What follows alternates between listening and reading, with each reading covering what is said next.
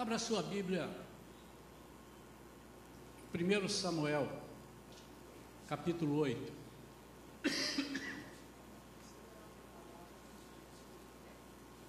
Irmão Licínio e irmã Neuza estão de pé, então todos nós vamos ficar de pé. Amém? Para ler a palavra. Normalmente a gente às vezes lê sentado, outras vezes lê em pé. 1 Samuel capítulo 8, nós vamos ler inicialmente os versículos de 1 a 7. Quando Samuel ficou idoso, nomeou seus filhos como juízes e líderes de Israel. O primogênito chamava-se Joel e o segundo filho Abias. Eles foram líderes em Berseba. Entretanto, os filhos de Samuel não seguiram o seu exemplo, ao contrário, deixaram-se seduzir e orientar-se pela ganância, aceitaram suborno e perverteram a lei e o direito. Por isso, todos os anciãos e autoridades de Israel se reuniram e foram falar com Samuel em Ramá. E responderam: Tu envelheceste e teus filhos insistem em não mandar nos teus caminhos. Portanto, constitui sobre nós um rei, o qual exerça justiça sobre nós, como acontece em todas as nações ao nosso redor.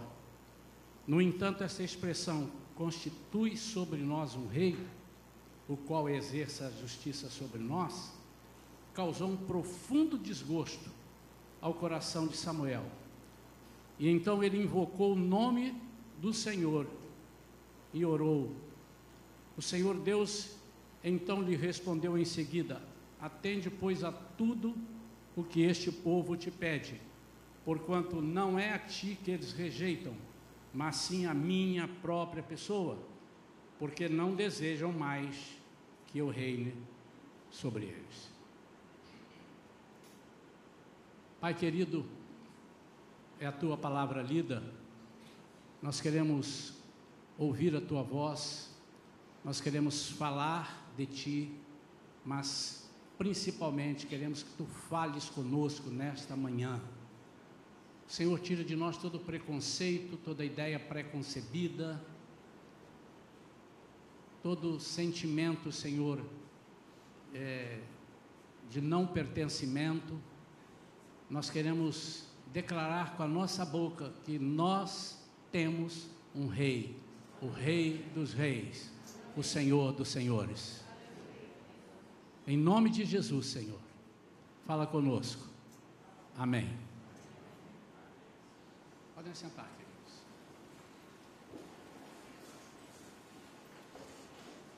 Eu dei o título dessa mensagem esta manhã para a nossa meditação eles querem um rei. Eles querem um rei. Quando Samuel recebe esses representantes do povo de Israel, fazendo uma reivindicação, Samuel entendeu imediatamente que o que eles estavam buscando não era um rei, o que eles estavam buscando era deixar de obedecer ao Rei dos Reis, ao Senhor Deus. Ele percebeu tanto que não, não ficou feliz. Aqui diz que causou um profundo desgosto ao coração de Samuel. E esse desgosto não é porque eles não queriam a Deus, é porque eles não entendiam o que era ser Deus. Quando Jesus chegou ao túmulo de Lázaro, e a Bíblia diz: e Jesus chorou. Jesus não chorou porque ele estava morto, porque já sabia, ele falou antes: ele não está morto, ele está dormindo, ele vai ressuscitar. Ele chorou por ver o coração incrédulo daquelas pessoas, eles não estarem entendendo. A mesma coisa aqui, Samuel fala: Meu Deus, não é possível, esse povo tem sido um povo guiado desde sempre. Deus tem feito tudo por eles. Eu sou testemunha. E por que eles não querem esse Deus? Nós vamos, então, passar aqui algumas colocações que servem para nós nos dias de hoje. Muitas vezes nós não estamos contentes com o cristianismo que estamos vivendo. Um cristianismo que a Bíblia preparou para nós, ela nos ensina. Embora pareça algo arcaico, foi Deus que preparou para que nós sejamos vitoriosos. É a receita de Deus. É algo que o inimigo não conhece. Essa receita foi preparada para os que são de Deus. Esta receita foi preparada para aqueles que aceitarem a Jesus como seu Senhor e Salvador e acreditarem nisso. Então não adianta você discutir isso com quem não aceitou a Jesus. Você precisa exercer uma influência positiva no sentido de que eles entendam não adianta você discutir uma receita de bolo com quem não sabe fazer bolo.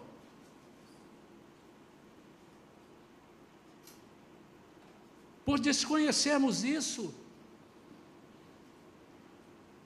desejamos sempre algo que seja mais fácil suportar.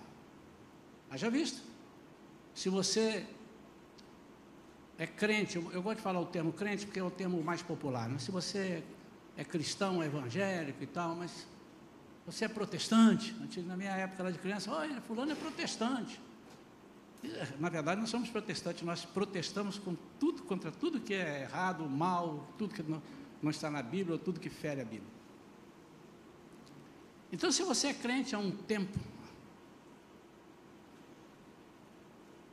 você vai perceber as mudanças que têm acontecido ano a ano Muitas delas boas, são mudanças de, é, de estratégia de pregar o Evangelho, mudanças de alcançar, isso é legal, mas mudanças tirando a responsabilidade que nós devemos ter como cristãos, os nossos deveres, para pegarmos alguma coisa mais suave, mais, mais suportável. Nós desejamos um cristianismo de coalizão, onde a minha vontade também precisa prevalecer. Um cristianismo de mais fácil acesso. E um rei para isso seria plausível. Afinal, todas as nações tinham. E nós, às vezes, estamos buscando um cristianismo onde, como eu acabei de dizer, além do que está aqui, eu possa dizer, não é bem assim. E as pessoas aceitem, é verdade, não é bem assim. Não é tanto assim. Eu não estou me referindo aos exageros que as pessoas interpretam na Bíblia, colocam, tem que ser assim e tal. Eu não estou me referindo a costumes, usos e costumes. Nunca me refiro a isso. Que isso muda de tempos para tempos. E se não mudasse, todos aqui deveríamos estar de chapéu agora, os homens. Não estou falando de usos e costumes, nunca falo sobre isso. Mas eu estou falando de leis de Deus, regras de Deus, regras e receita do bolo. Você não quer, você, eu amo, eu tinha um amigo, a gente brincava com ele, falou assim, eu, eu gosto de empadinha de camarão, mas tira o camarão. É, não, mas ele falava sério, ele não estava de brincadeira. Eu quero, eu amo um bolo de laranja, mas faz com a receita de maracujá. E Samuel, recebendo aquilo, vai conversar com Deus. Para mostrar que nem ele manda. Ele era o juiz ali. Ele tinha sido levantado por Deus, escolhido por Deus. E ele falou assim: não é possível. Mas ele ficou tão triste, mas tão triste, que quando ele vai falar com Deus, Deus disse assim: não, é contigo, é comigo. Fica tranquilo. Esse povo está arranjando um pretexto para não me seguir. E aqui a gente vê nitidamente o, o pretexto deles era a influência dos outros povos, das outras nações.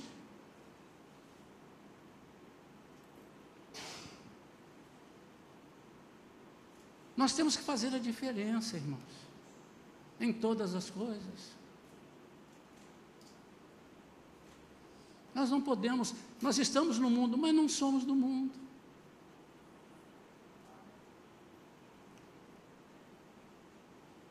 Se há algo que Deus exige de nós, é isso. Faça a diferença. Aceite.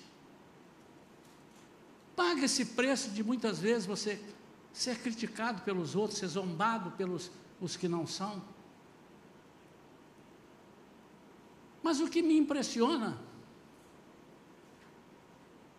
é que a nossa dificuldade começa a entrar dentro das igrejas. E eu não vou aqui, que eu não preciso fazer isso, porque nós estamos no, na era da tecnologia e vocês conhecem e tal. As igrejas que permitem uma série de coisas que estão né, parecidas frontalmente contra a Bíblia. Frontalmente. Estou falando de pecado. E trazendo uma chancela, é o amor. Porque lá fora as pessoas recebem pessoas dessa forma por amor. E Deus não é amor? Então nós queremos um evangelho de coalizão, de sociedade. Deus, já que o Senhor é amor, o Senhor precisa aceitar as minhas propostas. E não há hipótese, irmãos.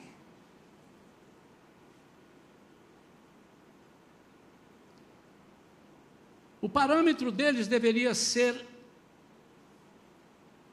o Deus poderoso, mas eram as pessoas. Quando nós elegemos as pessoas, e aí eu me refiro às pessoas de fora, às pessoas de dentro, então, como parâmetros, nós precisamos primeiro ver quem são as pessoas. Eu desde criança aprendi, meus pais diziam, cola com pessoas que têm muita fé, encosta neles, pessoas que têm autoridade na palavra, cola neles. Mas de onde eles aprenderam isso? Aprenderam isso na vida mesmo. Na Bíblia está dizendo, mas na vida. Você quer ser um bom trabalhador? Cola no seu melhor funcionário, lá no melhor empregado que tem lá, cola nele, aprende. É isso. Mas às vezes nós preferimos desprezar esse ensino. Por quê? Porque é mais fácil eu me associar àquilo que é mais fácil de levar a vida.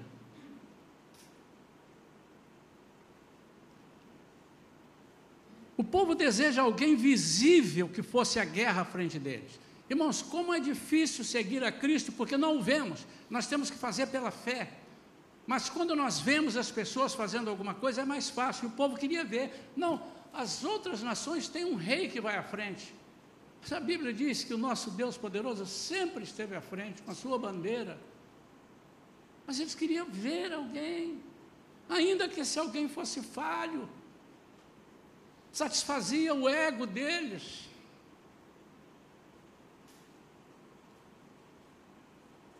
Às vezes, olhamos para a vida dos outros e superestimamos aquilo que a pessoa está vivendo. Tem dinheiro, tem fama, a pessoa tem liberdade, ela faz o que quer, anda para onde quer, ninguém os critica tem muitos amigos. Esses são felizes, eu queria ser iguais a eles. Cuidado. Será que são mesmo? E ainda que sejam felizes, é uma felicidade efêmera, nós sabemos disso. Vai chegar um momento em que o Rei dos Reis vai nos chamar, e aí, como dizia meu pai, a cobra vai piar. Eu nunca vi uma cobra piar, mas meu pai falava. Nós achamos que eles são abençoados. Irmãos, abençoados somos nós, nós somos um povo santo, um povo separado, um povo adquirido por Deus, e eu vou ouvir agora um glória a Deus. Foi pela fé, eu sabia que eu ia ouvir. Somos, irmãos. Samuel então conversa com Deus. Note aqui que Deus, mesmo sendo Deus, não obriga ninguém a nada, mas Ele adverte.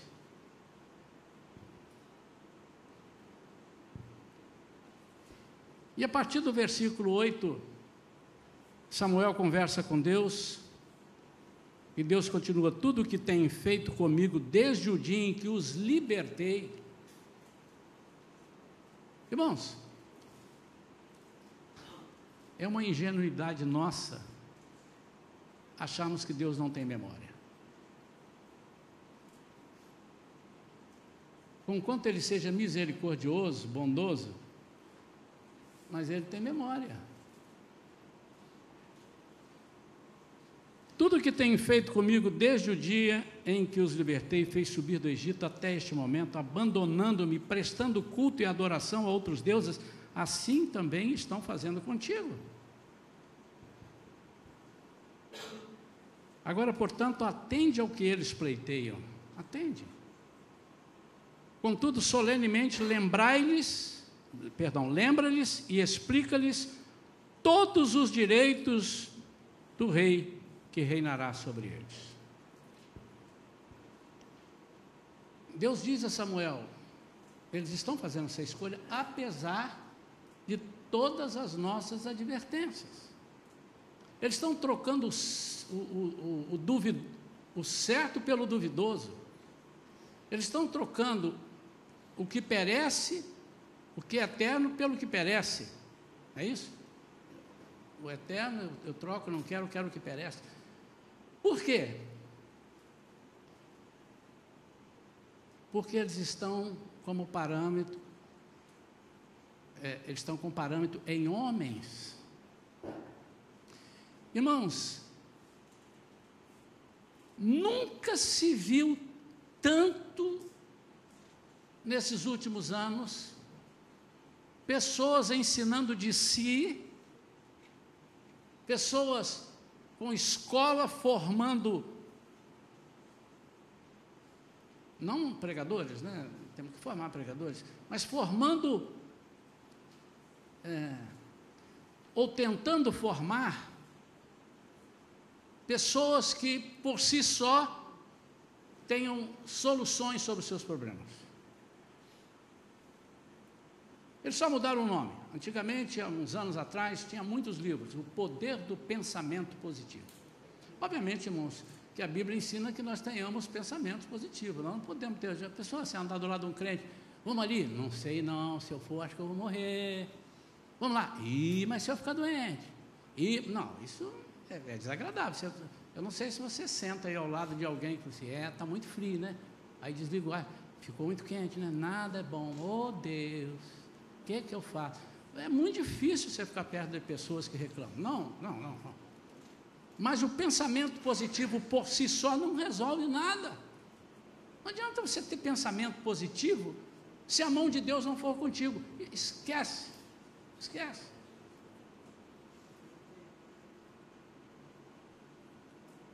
Então, Samuel volta.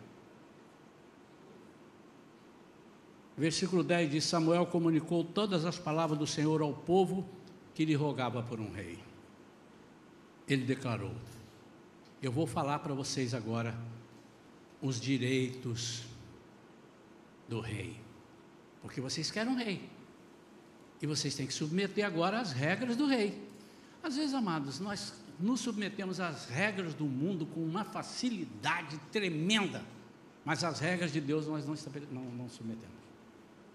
Ou porque temos vergonha, ou porque achamos que são mais pesadas, mas o próprio Jesus diz assim: o meu fardo é leve o meu jugo é suave. A irmã falou isso aqui hoje. Mas nós não estamos vendo. Nós achamos que é mais fácil obedecer ou viver nos parâmetros daquilo que estamos vivendo, onde todo mundo está vendo, todo mundo está fazendo. Mas nós não somos todo mundo. Nós somos o mundo de Deus. Nós somos o povo de Deus. Eu estou batendo nessa tecla, irmãos, porque quem sabe ainda dá tempo de você se arrepender. E falar, Jesus, eu quero viver uma vida só para ti.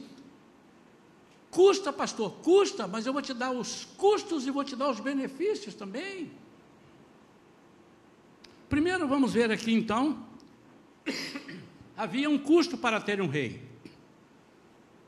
Era regra.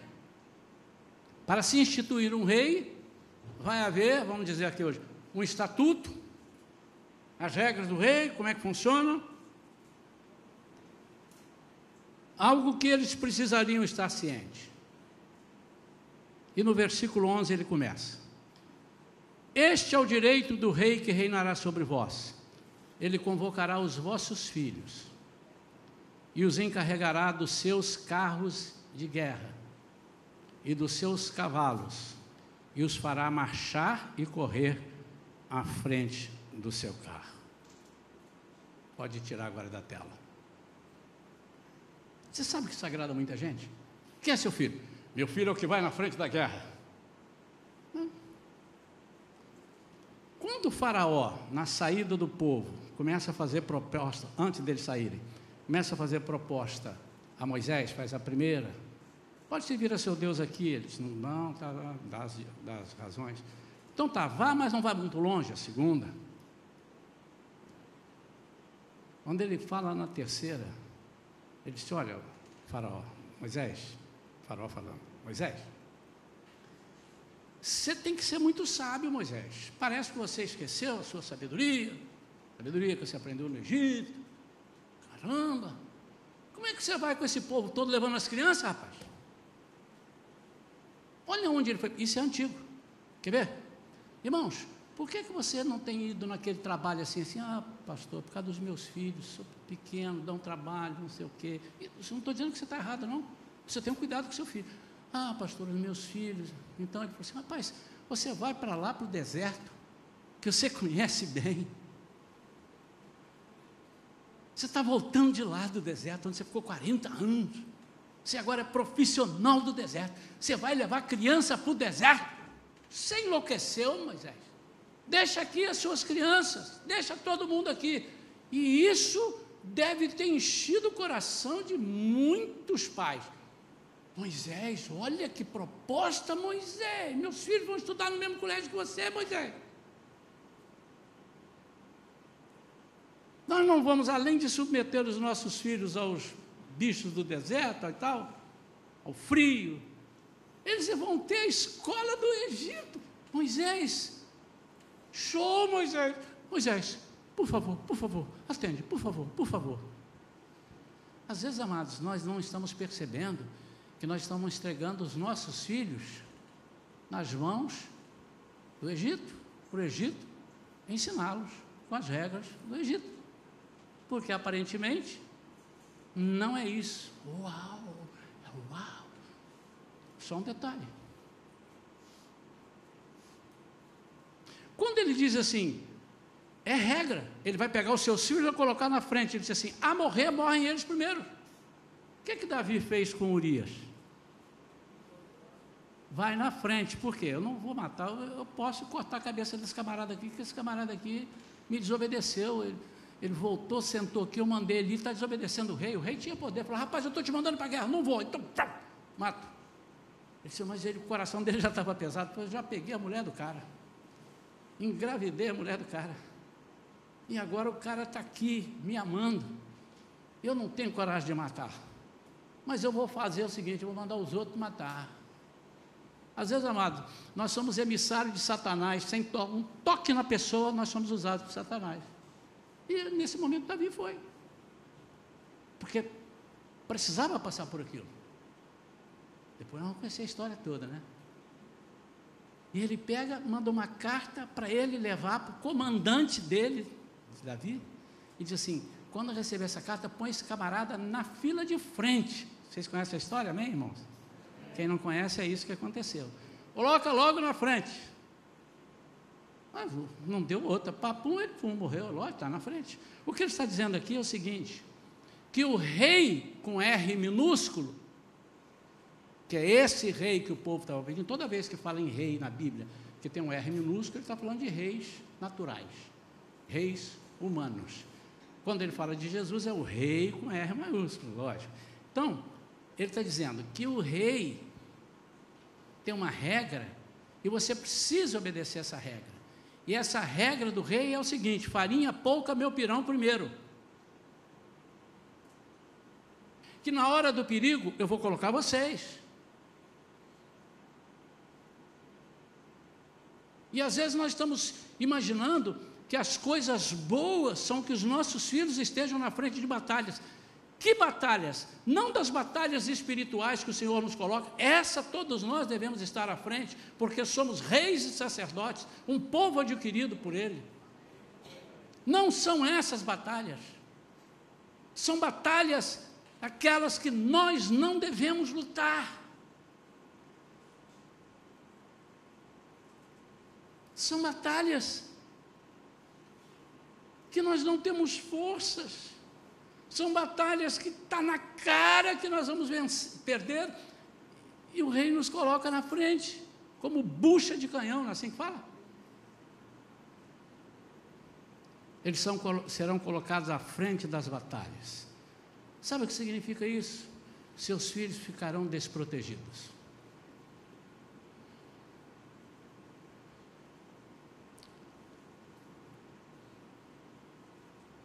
Aqui estão, irmãos, alguns dos direitos do rei e as consequências das nossas escolhas.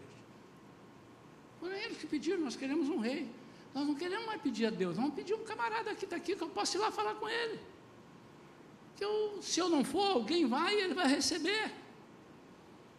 Mas nas nossas batalhas, como é que Deus age? Nas nossas batalhas, Ele diz que nós não teremos que lutar. Ele luta por nós.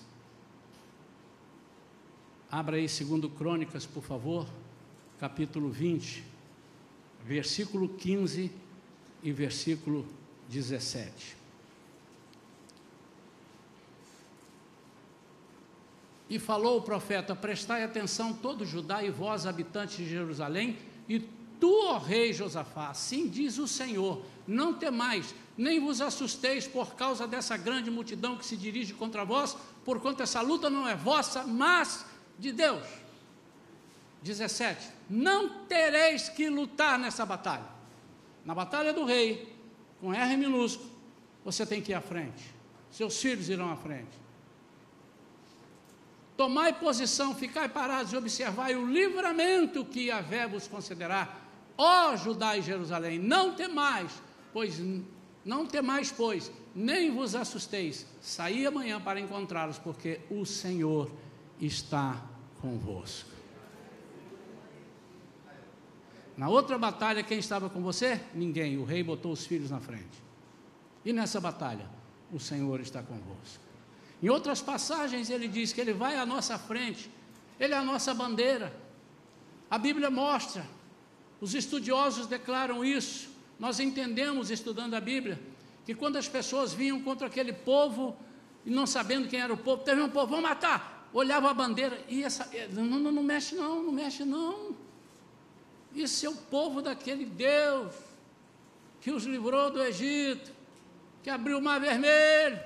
E não, não, ou então eles vão, agora já que estamos aqui, vamos, mas já sabemos que vamos morrer, que vamos perder.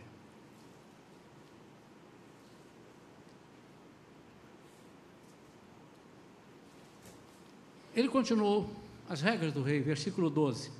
Determinará alguns como comandantes de mil soldados e outros como comandantes de cinquenta. Isso enche, né? Eu vou ser chefe. Eu vou ser chefe. Ele os mandará arar as terras dele, fazer toda a colheita e construir armas de guerra e todo tipo de equipamentos para os seus carros de guerra. Mandará arar as terras dele, do rei. Sabe o que significa isso? Você vai trabalhar para colher para ele. Você não vai ter mais direito, porque na terra do rei tudo é do rei. Irmãos, eu não sei se os irmãos estão entendendo por que, que Jesus diz assim: é chegado o reino de Deus. Ele não está dizendo, é chegada a democracia de Deus. Já pararam para pensar nisso? Às vezes nós estamos perdendo guerras espirituais porque nós estamos num regime de democracia de Deus. E não tem democracia com Deus. Tem sim direito de você pedir, ele como rei, ele diz: pode pedir, se pedir em, em, meu nome, Jesus falando, eu vou atender. É um monte de versículos, você sabe, não, nós cremos. Mas ele institui o reino para que você entenda. Lá você tem que fazer tudo isso para que o rei te proteja dentro de guarda. Então, já que vocês sabem fazer isso, faça isso, Jesus falando. É chegado o reino, mas agora o reino é de Deus.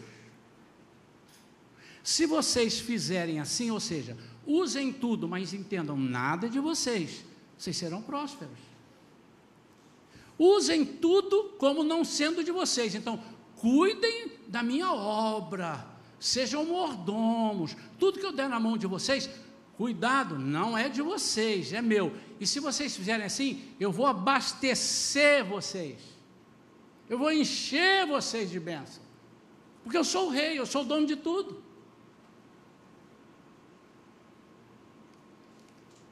Miles Monroe, que o Senhor já levou, em uma das suas palestras que fizemos aqui na igreja, ele disse assim: vocês brasileiros não entendem muito disso, porque todos vocês que estão aqui não viveram esse regime. Não viveram. Mas eu vivi. Eu pertencia a um reino. E lá na minha terra tinha um pé de, de fruta no quintal, e para eu colher eu tinha que pedir autorização. Mas estava no meu quintal, mas não era meu, era reino. Tudo pertence ao rei. Mandará arar as terras dele, trabalharão e não colherão para si, para você, colherão para ele. E qual é que Jesus ensina no reino dele? É esse, esse rei que eu estou às vezes abandonando? O que, é que ele diz? Está em João 4, 38. Eu envio vocês para colher onde não semearam outros realizaram o trabalho e agora vocês ajuntarão a colheita. Uhul! Ah.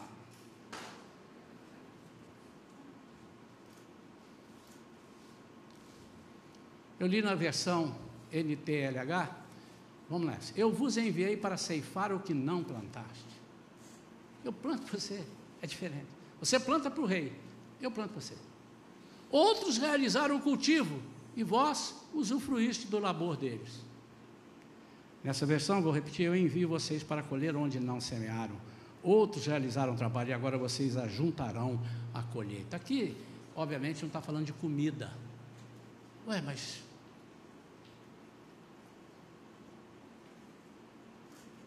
Eu vou rasgar. Pastor, o senhor errou aí, hein? Isso aí não está dizendo de comida, não. O senhor errou. É, mas eu estou dentro do contexto da Bíblia. Por que andais ansiosos com o que comer, com o que vestir, com o que fazer e tal? É, busquem primeiro o reino, não do rei, mas de Deus, do rei com R minúsculo, e todas essas coisas vos serão dadas, acrescentadas, providenciadas. O que, que é isso? Está aqui dentro desse versículo também. A Bíblia, ela é, irmãos, a Bíblia é linda. Continuando. Posso continuar, irmão? Versículo 13. ele tomará as vossas filhas para serem perfumistas, cozinheiras e padeiras.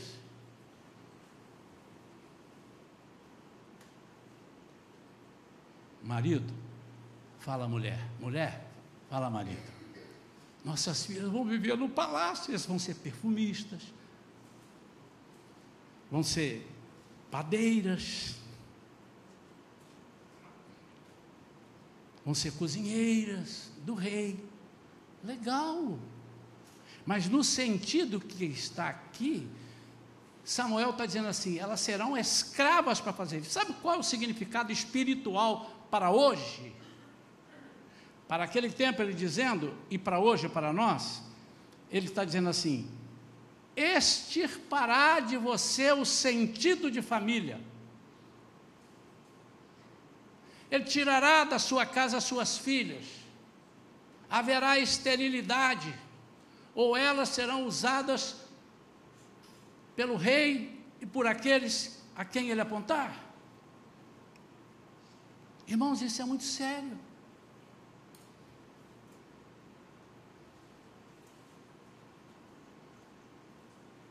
Nós somos diferentes, irmãos.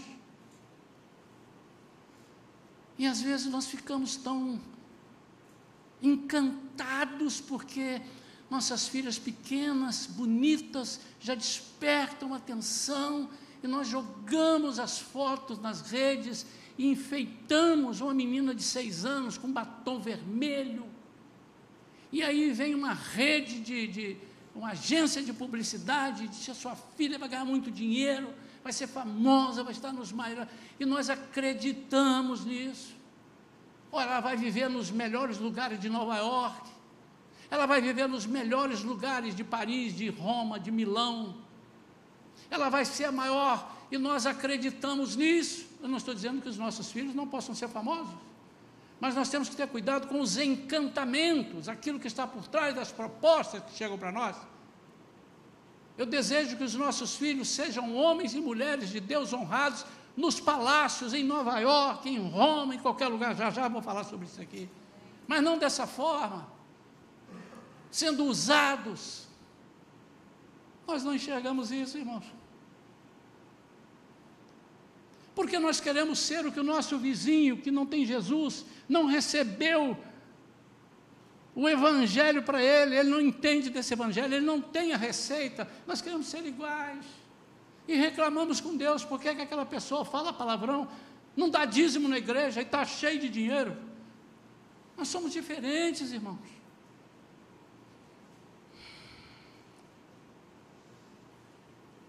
E aí, só para fechar o estatuto do rei, eu vou ler de 14 a 20 e encerrar eu quero falar do Rei Jesus para nós concluirmos rapidamente. Tomará, 14, igualmente vossos campos, as vossas vinhas, os vossos melhores olivais e os dará aos seus oficiais. É do rei. Das vossas culturas e das vossas vinhas ele cobrará o dízimo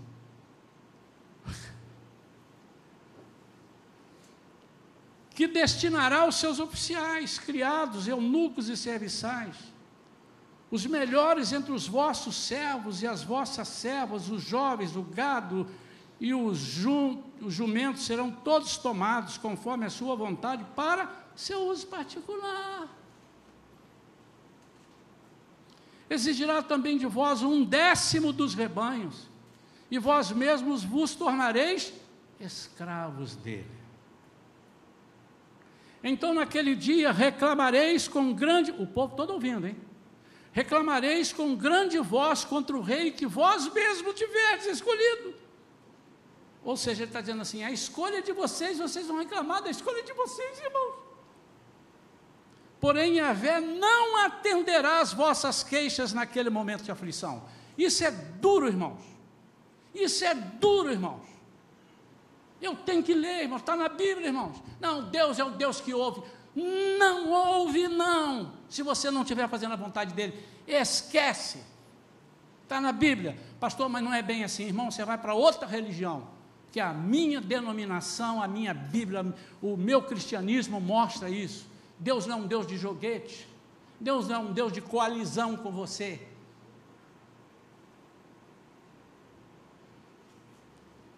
Contudo, todo o povo recusou-se a ouvir a advertência de Samuel e exclamou: Não, queremos ter um rei. Okay? Eis, pois, que seremos todos como todas as demais nações. Eu não quero ser um cristão diferente. Eu quero ser uma pessoa igual, onde ninguém faça bullying de mim, onde ninguém brigue comigo, onde ninguém me separe, onde ninguém deixe de me chamar para a festa de lá porque eu sou crente e ele não vai me chamar porque ele sabe que eu sou crente, ele vai beber, então não vai me levar. Eu estou enjoado disso, eu não aguento mais isso, eu quero liberdade.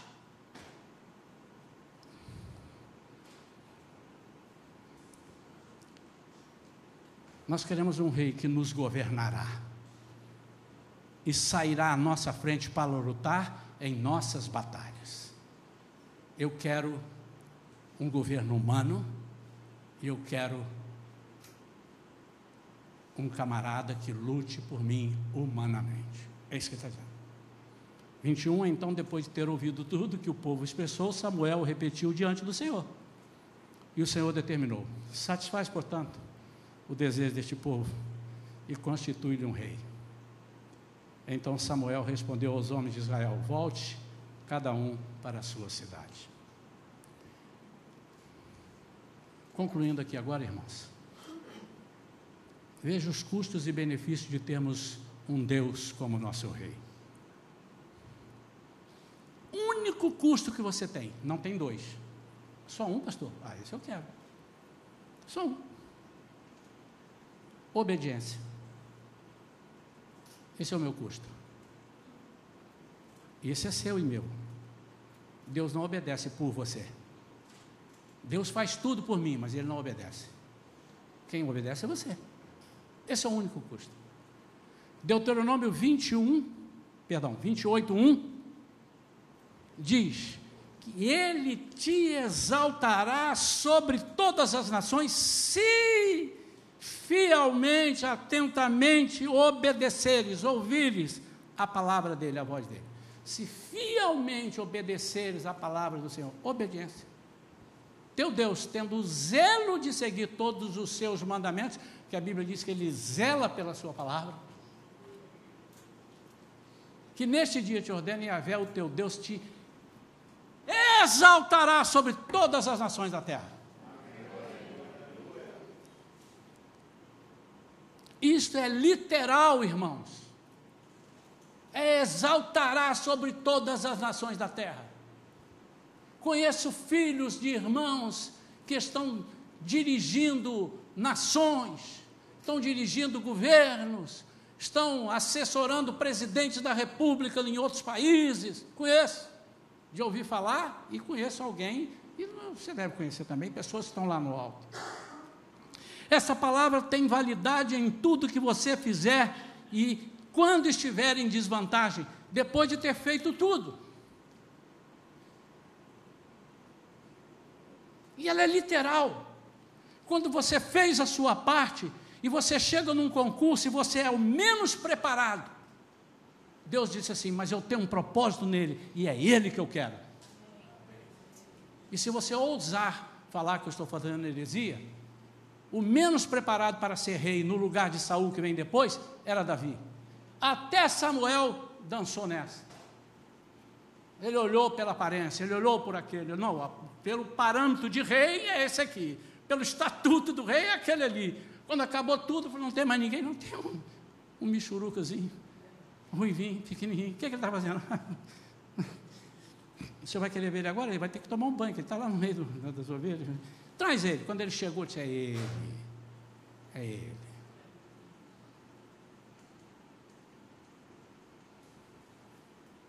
Menos conhecido. Irmãos, quando Deus me levantou no ministério de louvor, eu recebi diversas propostas de suborno. Se você me der tanto, eu te boto em primeiro lugar na rádio. E um dia eu falei assim: eu não posso, primeiro que eu não tenho esse dinheiro que você está me pedindo. E se eu tivesse, com que cara eu chegaria em casa, lembra disso?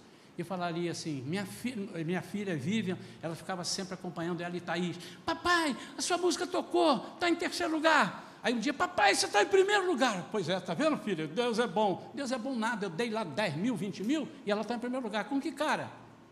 Eu falaria isso. Irmãos, eu não sou o melhor, não sou o mais correto. Mas não aceito suborno.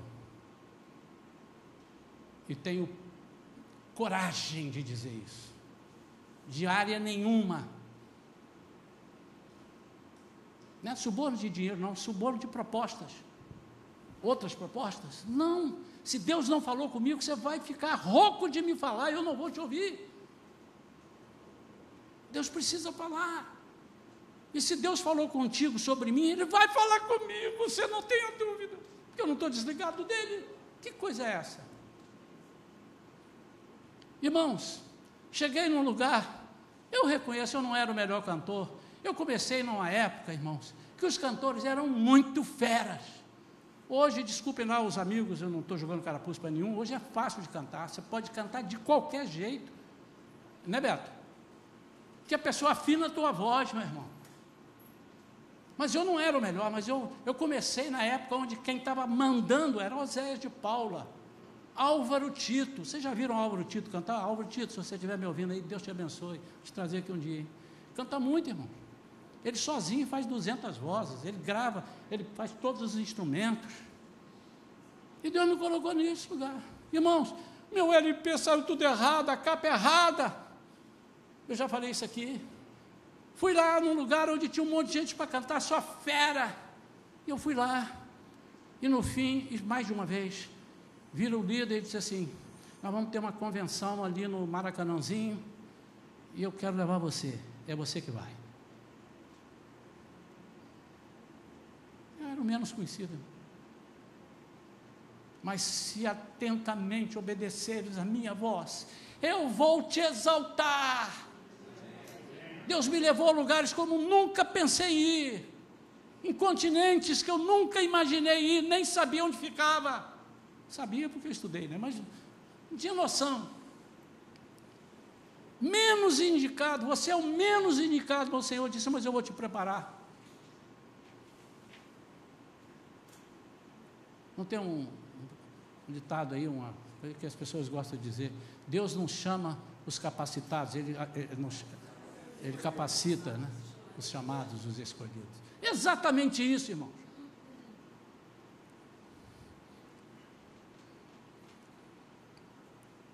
Obediência.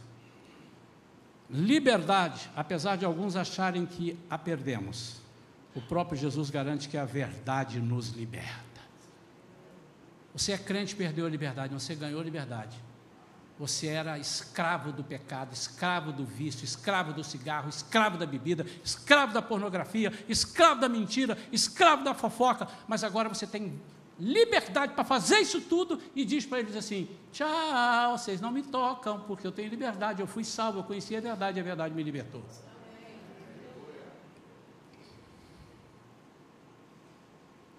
Quem vive de acordo com as orientações da Bíblia não tem dificuldade para mudar de vida. Quem vive sem essas orientações, mesmo que não saiba, é escravo dessa condição. Quando tentar mudar, descobre que não consegue. Quem deixa tudo para seguir a Cristo é livre de verdade. Uhul! Terceira coisa, paz. Ele disse: Eu deixo-vos a minha paz, não como a paz do mundo. João 14, 27. Hoje o que mais vemos são pessoas que fizeram escolhas erradas, colocaram outros reis em sua vida, vivem sem paz. Nós temos uma paz que excede todo o entendimento. Sabe o que, é que significa isso? Não adianta tentar entender, você não vai entender a paz que Deus te dá. Penúltimo, proteção. No Salmo 91, versículo 4, esse eu faço questão de ler. Ele te cobrirá com as suas penas. Eu estou numa outra versão aqui.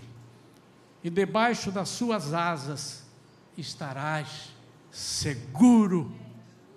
A sua verdade é a armadura e proteção. O rei queria te levar na frente de guerra. Você é o para-choque dele.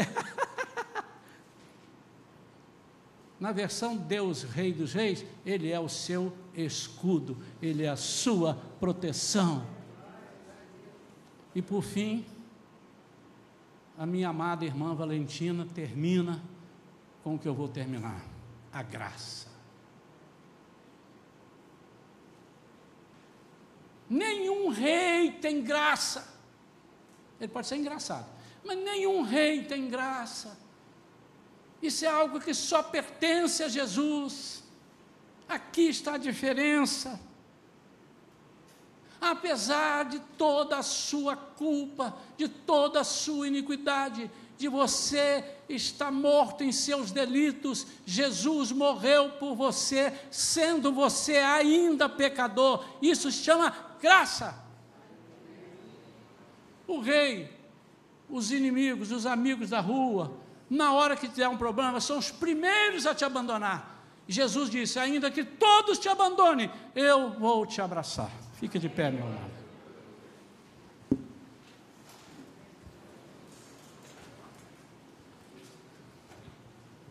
Por outro lado, Jesus não nos deu um espírito de covardia. Então ele não chamou gente covarde para dar com ele. É gente que esteja disposta até morrer porque se você morrer aqui, você vai ressuscitar na avenida central do céu. Deus não nos deu um espírito de covardia, Ele nos deu um espírito de coragem. Por isso, eu quero orar agora, para que a partir de hoje, se você não tinha isso, o Espírito Santo lhe fale: enfrente tudo por mim, porque eu nunca te abandonei abandonarei. Estarei com você até os confins da terra. Até tudo acabar, estarei contigo. Pai, em nome de Jesus. Estou aqui, Senhor. Só tu sabes como.